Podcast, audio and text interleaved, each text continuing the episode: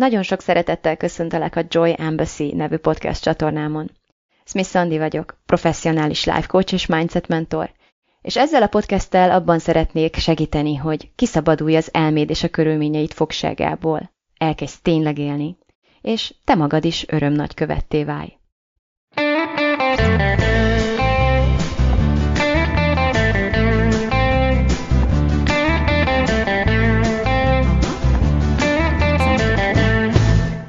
Hát akkor vágjunk bele a mai podcastem felvételébe, aminek szerencsés tanúi lehetnek azok, akik most a következő bőfél órában velem tartanak. No, hát az történt, hogy azt terveztem már, hogy egy saját személyes történetet, egy nagyon személyes történet, történetet, egy nagyon személyes küzdelmemről fogok ma megosztani veletek, um, annak reményében, hogy látni fogjátok a hasonlóságokat adott esetben a saját életetekkel, vagy a saját történeteitekkel. Tehát igaz ugyan, hogy ki fogok emelni egy konkrét történetet, ráadásul a saját életemből ezúttal, a saját én képemből, ezen keresztül szeretnék demonstrálni ma egy általános jelenséget, és biztos vagyok benne, hogy ha így hallgatod ezzel a füllel, akkor észre fogsz venni párhuzamokat, vagy le fogod tudni fordítani az én tapasztalataimat, az én történetemet a sajátodra, arra, ami számodra nehézséget okoz, arra, ami uh, számodra küzdelmes. Úgyhogy uh, hát vágjunk is bele. Velem ugyanis az történt, hogy hosszú éveken át hordoztam egy nagyon szomorú történetet magamról. Ez a történet arról szólt, hogy én milyen szétszórt, milyen figyelmezet, fegyelmezetlen, milyen figyelmetlen, milyen lusta, milyen rendetlen és trehány vagyok, és az összes többi jelző, ami rokon értelmű ezekkel. És ráadásul egy olyan család csarjaként, ahol körülöttem mindenki pedáns, és mindenki rendszerető, csak én lettem ezek szerint ennyire defektes. Ez volt a narratíva, ez az, ami szépen lassan beépült, um, hát az én képemben beépült, belém épült.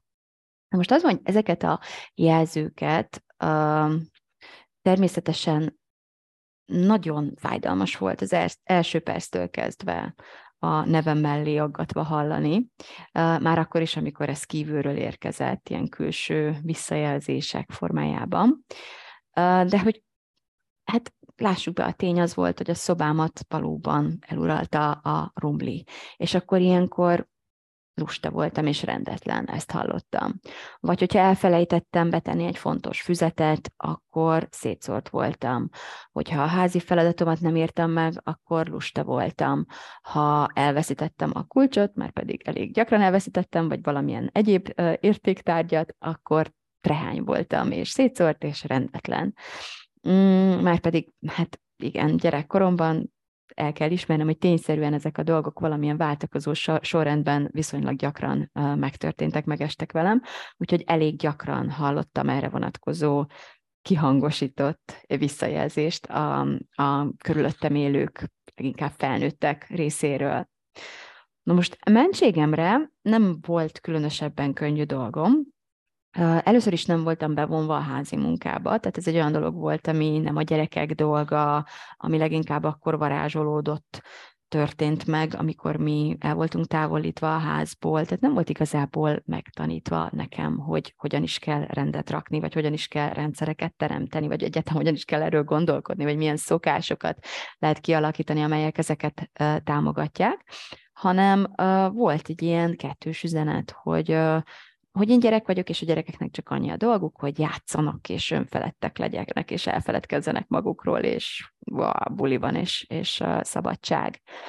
És uh, hogy így nem, nem volt nekem igazából lépésenként megtanítva, és aztán akár naponta többször megmutatva, együtt csinálva, hogy mit hová kell tenni, mi megy hova, és utána, amikor ezt a hónapokig együtt csináltuk volna egy felnőttel, utána nem történt az meg, hogy még hónapokig, vagy akár évekig naponta valaki következetesen emlékeztessen, amikor én elfelejtkeznék róla, vagy valamilyen következménnyel hát hogy mondjam, figyelmeztessen, vagy, vagy kondicionáljon engem arra, hogy már pedig ezeket a rendszereket hasznos volna betartani, hanem hanem gyűlt, gyűlt, gyűlt a kupi meg a káosz, és akkor időnként ilyen forgószélként így a szüleimből kirobbant az összegyűlt feszültség, és akkor lett egy ilyen nagyon fájdalmas uh, nyomás, hogy na most azonnal izé rendet kell csinálni, a, nem nagyon tudtam, hogy ezt hogy kell, meg hogyan kell hozzáfogni, de azért remegő kezekkel nagy krokodilkönnyeket nyelvegy próbáltam rendet pakolni, és uh, aztán kezdődött az egész kör előről. Tehát ez volt a szokás, ez volt a mintázat, ami belém épült, ami kondicionálódott.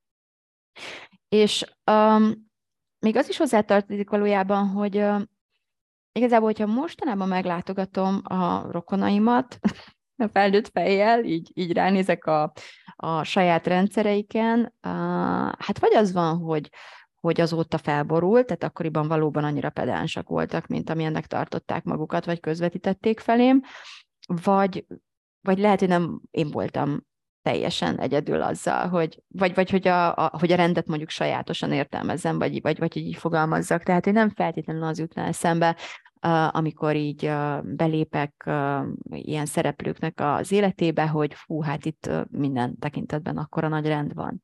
Úgyhogy van egy ilyen feltételezésem, hogy igazából a példamutatás sem biztos, hogy annyira annyira akkurátus volt, mint amennyire szavakkal próbálták közvetíteni felém.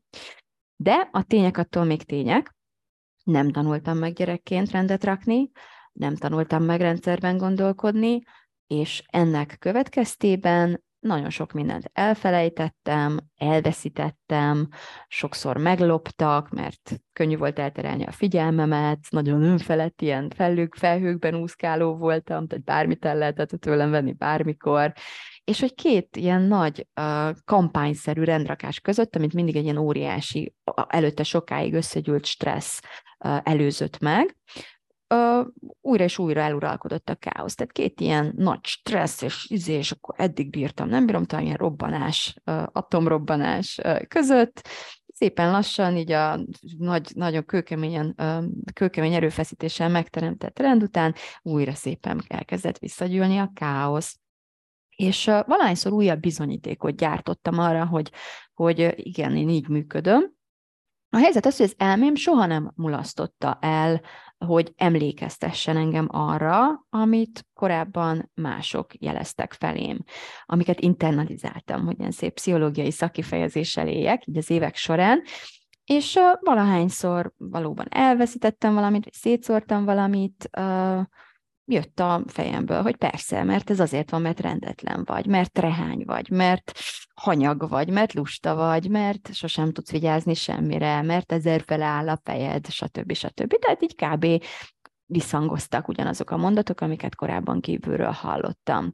És tényleg az volt a benyomásom ilyenkor, meg azt erősítettem, hogy ez valami defekt, amitől én nem tudok megválni, ez valami velem, bennem gyökeredző, a lényemben gyökeredző defekt, vagy nem is tudom, minek nevezzem, probléma. És hát mivel, hogy ezeknek a szavaknak a hallatán akár ha saját magamtól is érkezett, folyamatosan szégyen és egyéb fajta fájdalmas érzések kezdtek így feltámadni bennem. Az aktuális tudásomhoz és eszközeimhez mérten igyekeztem ezek elől a fájdalmas érzések elől elmenekülni, vagy ezek ellen így védeni magamat. És egy ideig ilyen tettetett lazaság volt erre a stratégiám, aztán volt, hogy ilyen nagy dac lett bennem, ilyen nonkonformista leszaromság, ilyen lázadó voltam, aztán lettem ilyen szándékosan bohém, tehát felkaroltam ezt az identitást, hogy ó, hát ez csak a művészi lényemből adódóan van így, de aztán akár mivel is indokoltam, vagy akár mi is volt a sztori mellette, a felnőtt életemben egyre kínosabbá és egyre kellemetlenebbé vált nekem ez a fajta működésmód. Úgyhogy egyre több és egyre nagyobb erőfeszítést tettem ennek megváltoztatására. És hát az történt, hogy akkor millió dobozt kezdtem el a, nem tudom, kikukázni, meg, meg megvásárolni ilyen rendszerezőket, meg évente két hónapot töltöttem így, így uh, mély takarítással, meg lomtalanítással, meg konténereket rendeltem, meg könyvek százait vásároltam meg, és olvastam ki rendszerezésről és takarításról, és um, a szokás kialakításról, és dolgoztam a szokásaimon, és takarítót fizettem, és, és tényleg rettenetesen nagy küzdelem volt ez számomra. Nagyon sok erőfeszítést fordítottam arra, hogy mit csináljak másképp, hogy tudok változtatni a körülményeimen és a szokásaimon. És ott nem mondhatom azt, hogy ez teljesen eredménytelen volt, de de közben meg egy kicsit de. Tehát a megélésem az volt, hogy, hogy még ha apró változásokat talán látok is, de valójában a környezetem csak nem akart annyira rendezetté válni, mint amennyit ekkora mennyiségű erőfeszítéstől így elvártam volna. És közben persze az is igaz volt, hogy nem, egyre inkább nem egyedül alakítottam a környezetemet, Uh, tényleg nem én voltam az, aki először összepakolta a játékokat, utána két perccel később az egészet is szétterítette a padlón, és aztán ott hagyta, mert már túl késő lett, és rohanni kellett fürdeni, meg lefeküdni, meg nem tudom mit csinálni. Uh, és hát uh, fontos iratok is gyanúsan azt követően szoktak eltűnni nálunk, miután a férjemnek valami dolga van velük, tehát nem mindenért uh, tudtam saját magamat terhelni a felelősséggel, hogy így fogalmazzak, ami, amikor újra és újra ilyen szétszórtsággal vagy rendszertelenségi nyomokkal uh, találkoztam így az életemben, de hogy ettől csak még elkeseredettebb lett bennem igazából ez a küzdelem, hiszen a sztorimat uh, már azzal is ki kellett egészítenem, hogy, hogy még magamat se tudom menedzselni rendesen, vagy az is mennyire ne, nagy sok nehézséget okoz nekem, hát még akkor itt egy ilyen nagy felnőttet, meg két gyereket, akik hú, még nálam is szétszórtabbak, tehát igazából nem is tudom, előrökölték ezt a gént tőlem, ezt a defektes gént a jelek szerint, mert hogy így az Istennek nem akarnak maguktól így elpakolni maguk után, vagy rendet rakni, vagy, vagy hasonlók. Úgyhogy, úgyhogy valahogy ilyen nagyon reménytelen lett számomra az, hogy hogyan fogok én valaha olyan környezetet teremteni a magam számára, amire vágyom, amiben jól, jól érezném magamat. És és ha jól magamba kellett néznem, akkor nem mondhatom azt, hogy tényleg csak a férjemet, meg a gyerekeimet okolhattam ezért, mert igazság szerint nekem, nekem a tudatosságomban és a tényleg az ember feletti erőfeszítésemben volt csak rend, amikor volt.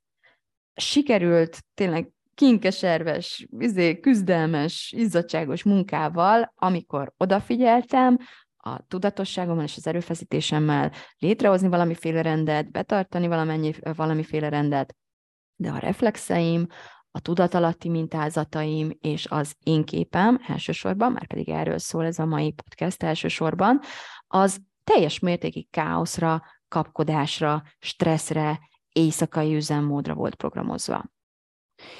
Amint egy projekt valamiért több figyelmet, több fókuszt igényelt tőlem, több energiát, vagy mondjuk levert lettem, megbetegedtem, vagy elutaztam, kiestem bármilyen rutinból, minden kinkeservel összerakott, inkább összetákolt rendszerem így azonnal össze, összeomlott, és visszatértem a, a megszokott mintázatokhoz, visszacsúsztam.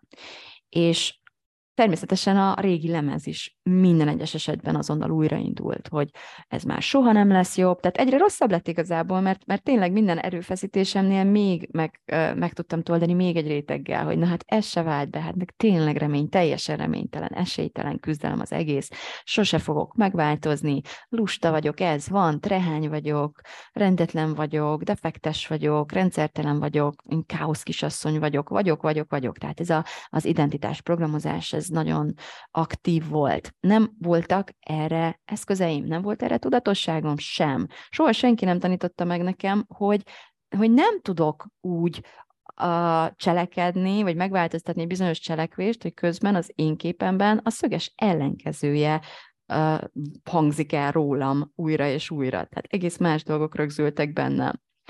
És azt meg ilyenkor pláne nem vettem észre, hogy úgy mellesleg két Waldorf intézményben látom el a szülői feladataimat, többnyire határidőn belül, életben vannak a gyerekek, tehát hogy funkcionál az életünk, otthonról felépítettem egy vállalkozást, ahol igazából nagyon-nagyon sok rendszer és, és következetesség uh, érhető tetten tulajdonképpen, hogyha valaki, ha valaki nem ilyen filterrel néz rá a dolgaimra, mint amilyen nekem volt.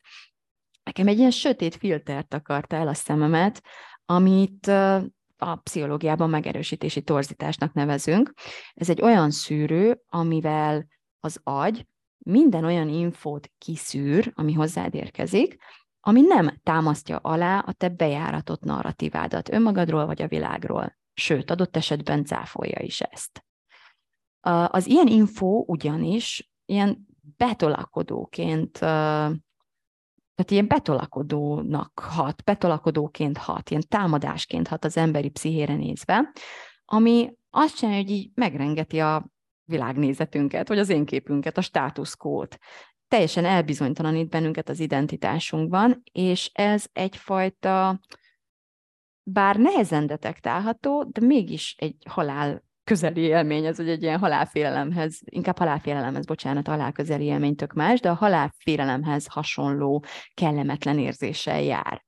Még akkor is, hogyha amúgy tök jó hír lenne ránk nézve, hogy valamiféle cáfolatot nyer az a sötét történet, amit önmagunkról mondunk, és tök jó hír lenne, hogy lehet, csak lehet, hogy én mégsem vagyok menthetetlenül rendetlen, és nem tudom, örök káoszra kárhoztatva ebben az életben, és lehetséges, talán lehetséges az, hogy mégiscsak képes vagyok rendet teremteni, és akár fenn is tartani. Sőt, itt-ott elképzelhető, hogy már meg is tettem, csak egész egyszerűen nem vettem, és nem veszem észre.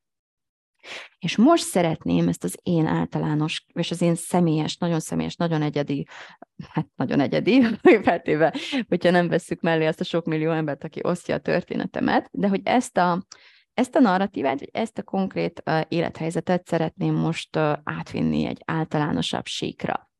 Mert hogy az történik ilyenkor, hogy, hogy gyerekként mindenki gyerek, lássuk be. Egy csiszolatlan gyémánt, egy, egy ilyen műveletlen föld, műveletlen talaj. És természetesen mindenki hoz magával pár kéz dolgot, genetikailag kódolva, vagy, vagy egyéb, egyéb, nem tudom, ilyen testi dolgok, vagy, vagy tényleg ilyen akár, hogyha valaki nagyon hinni akar az előző életekben, akár nem tudom. Tehát hozunk valamiféle csomagot magunkkal, a, a tudomány a spiritualitás tudásának jelenlegi állása szerint, de alapvetően a én képünk és szokásaink még nincsenek. Márpedig az életünk alapműködését nem más, mint ez a kettő határozza meg. Hogy mit gondolunk magunkról, hogy kinek tartjuk saját magunkat, és hogy milyen automatizmusok, milyen mentális és cselekvésbeli szokások rögzültek bennünk. Amikor te gyerekként csak úgy vagy a világban, olyankor a szüleid meg a téged körülvevő környezet kétféleképpen programoz téged. Az egyik, a leg, az erőteljesebbik, az a saját példájuk, tehát a saját példájukkal.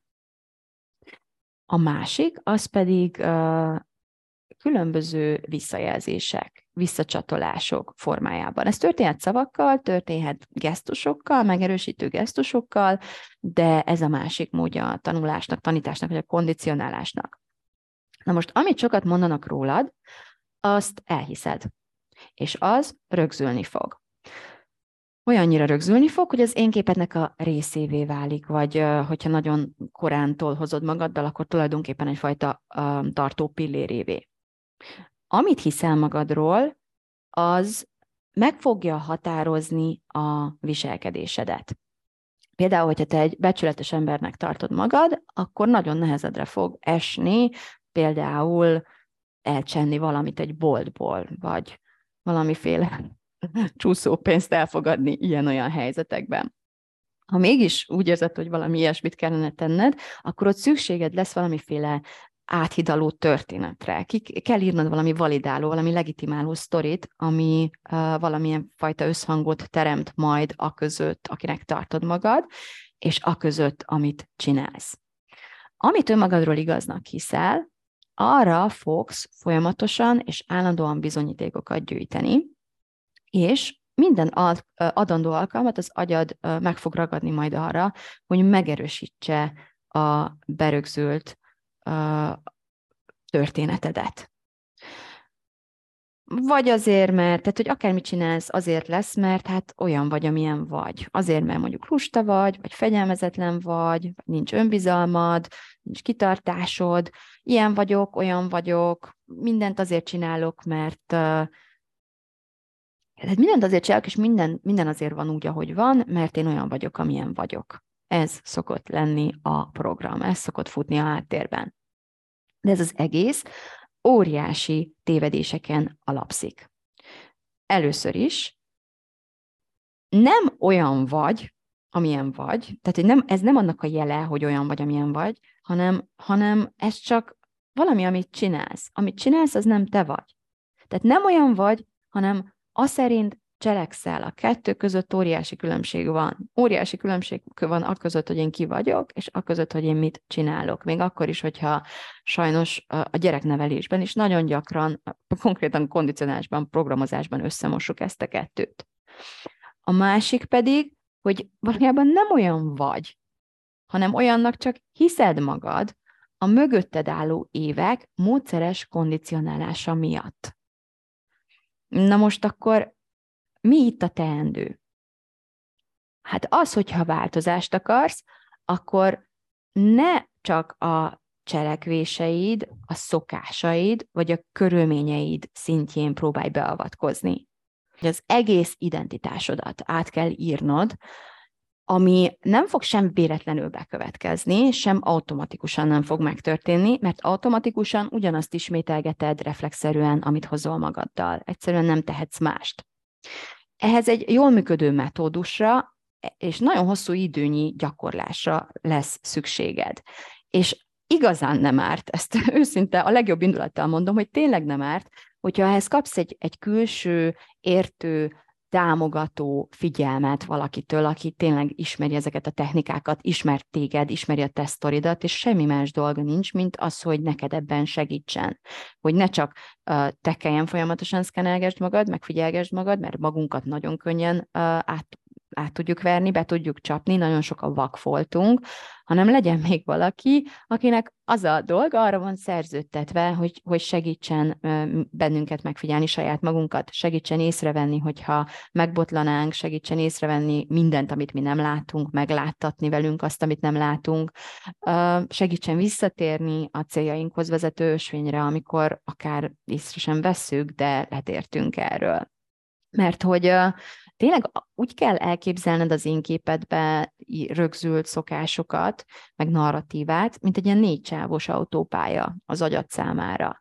Vagy élhetek azzal a példával is, ez egy gyakoribb metafora, hogy, hogy egy ilyen sáros földútba a keréknyomok, amikor így be, bevágódnak, és, és egy szekér azon a, azon a bevágott, bejáratott útvonalon nagyon könnyen halad, viszont kimozdulni onnan szinte lehetetlen, szinte ó, tehát óriási erőfeszítésbe kerül, és hogyha egy picit-picit-picit sikerül is, akkor is nagyon könnyen visszacsúszik ebbe. És ez óriási um, figyelmet, és, és nagyon sok energiát, tudatos energiaráfordítást igényel, és tényleg nem árt, hogyha van ebben egyrészt egy borzasztó jó módszerünk, másrészt egy borzasztó ügyes, borzasztó tapasztalt segítünk, mert másképp igazából sokkal több időbe telik, vagy sokkal, de sokkal nehezebb dolgunk van ebben. Um, hát számomra ezek az eszközök, ezek, uh, ezek, ezekre az eszközökre a Life Go School-ban uh, találtam rá, az, az ott elsajátított coaching volt nekem ez, és a figyelő személy is uh, folyamatosan egy coach volt, aki uh, értette a nyelvemet, értette ezeket a technikákat, vagy egy mentor, akitől éppen tanultam. Na most, hogyha te is szeretnél változásokat elindítani az életednek valamilyen területén, akkor a munka, ami rád vár, nagyjából így néz ki. Következő lépésekből áll. Az első az, hogy, hogy beazonosítod igazából azt a nem kívánatos szokást vagy eredményt az életedben, ami, ami küzdelent, ami fájdalmat, ami nagyon sok rossz érzést okoz neked. Valami olyasmi, amivel régóta küzdesz, amit valahogy tehát egyszerűen nem sikerült az évek során megváltoztatnod. Ez van, akinek a súlya, van, akinek a párkapcsolata, van, akinek az otthona, van, akinek a munkája, vagy a pénzügyei, bármi lehet.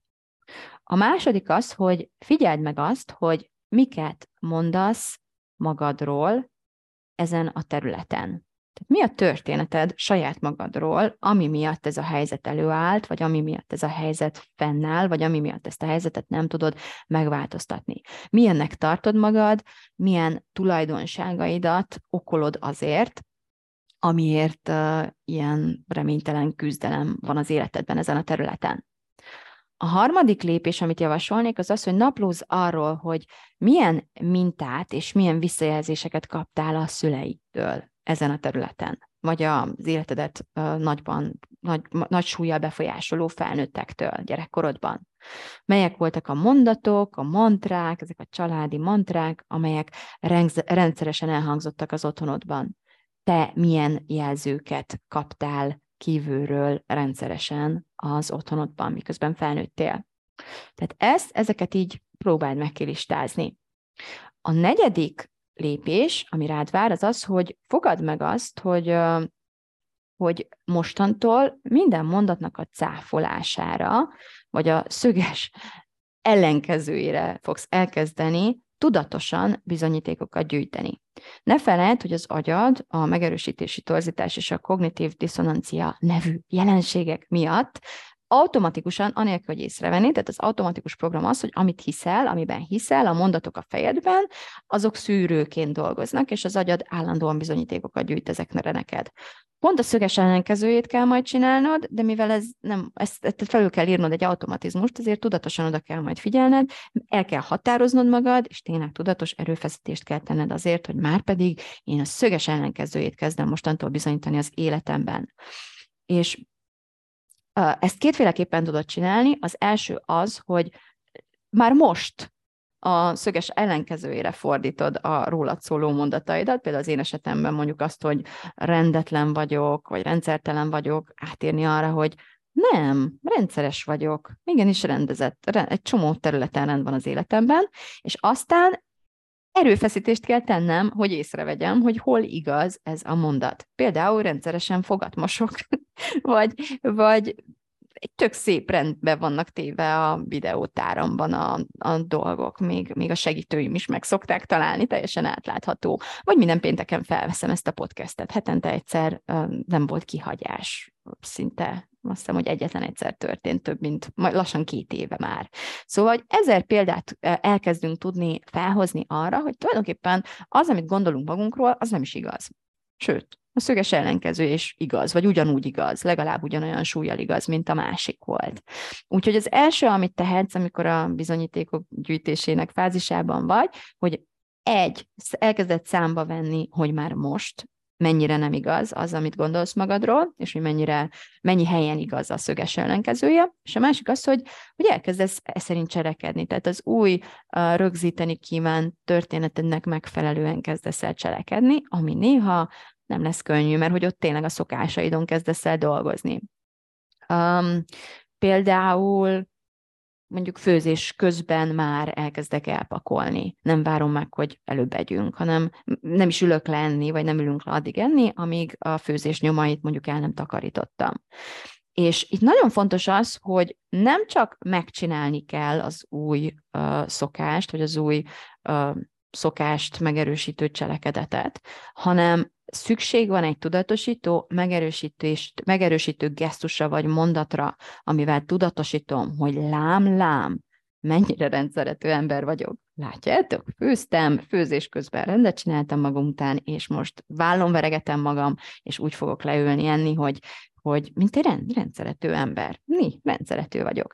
Tehát minden adandó alkalommal, amikor valami olyat teszek, ami a rendszeretet jegyében történik, megveregetem a vállam, és kihangsúlyozom, hogy hát ez azért van, mert tehát ugyanúgy programozom magam, mint hogy automatikusan tettem volna az ellenkezőjére. És a, a hatos pont pedig az, a hatodik lépés, hogyha becsúszik a régi automatizmus újra, már pedig félreértésnesség, tévedésnesség, reménykedés ne történjen uh, irrealisztikus irányba, be fogsz csúszni, vissza fogsz csúszni a régi reflexeid közé, elkerülhetetlenül egyszer-egyszer. Nem az a lényeg, hogy sose csúsz vissza a régi reflexeid közül, az a világ legtermészetesebb dolga, az lenne nagyon furcsa, hogyha veled ez nem történne meg. A nagyon fontos teendő ilyenkor az, hogy soha ne használd ezeket az alkalmakat arra, hogy újra etesd a régi énképedet, tehát hogy újra a régi mondataidat mond, hogy újra a régi lemezt indítsd el.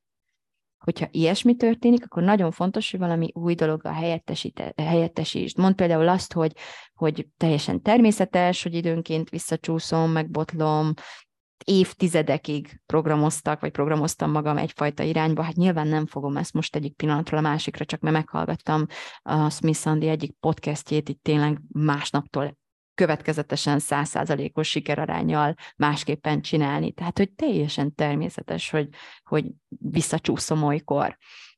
És hogy, hogy de attól még úton vagyok, és hogy már egy csomó bizonyítékot gyűjtöttem az ellenkezőjére, és hogy, hogy igenis idővel meg fogom változtatni ezeket a kondícióimat, és hogy semmi baj nincs velem, sőt, minden a legnagyobb rendben van velem is, és a, azzal is, ahol éppen tartok ezen az úton. Ezeket a lépéseket betartva eljutottam odáig, hogy egész egyszerűen soha többé nem tűröm el sem magamtól, sem mástól azt, hogy minősítően beszéljen rólam. Ez nem azt jelenti, hogy nem hibázhatok. Természetesen hibázhatok, és természetesen ki lehet, sőt, nagyon-nagyon uh, jónak tartom kimondani azt, hogyha hibáztam, és meghallgatni mástól, hogyha úgy gondolja, hogy én hibáztam. De nem fűzök jelzőket emellé.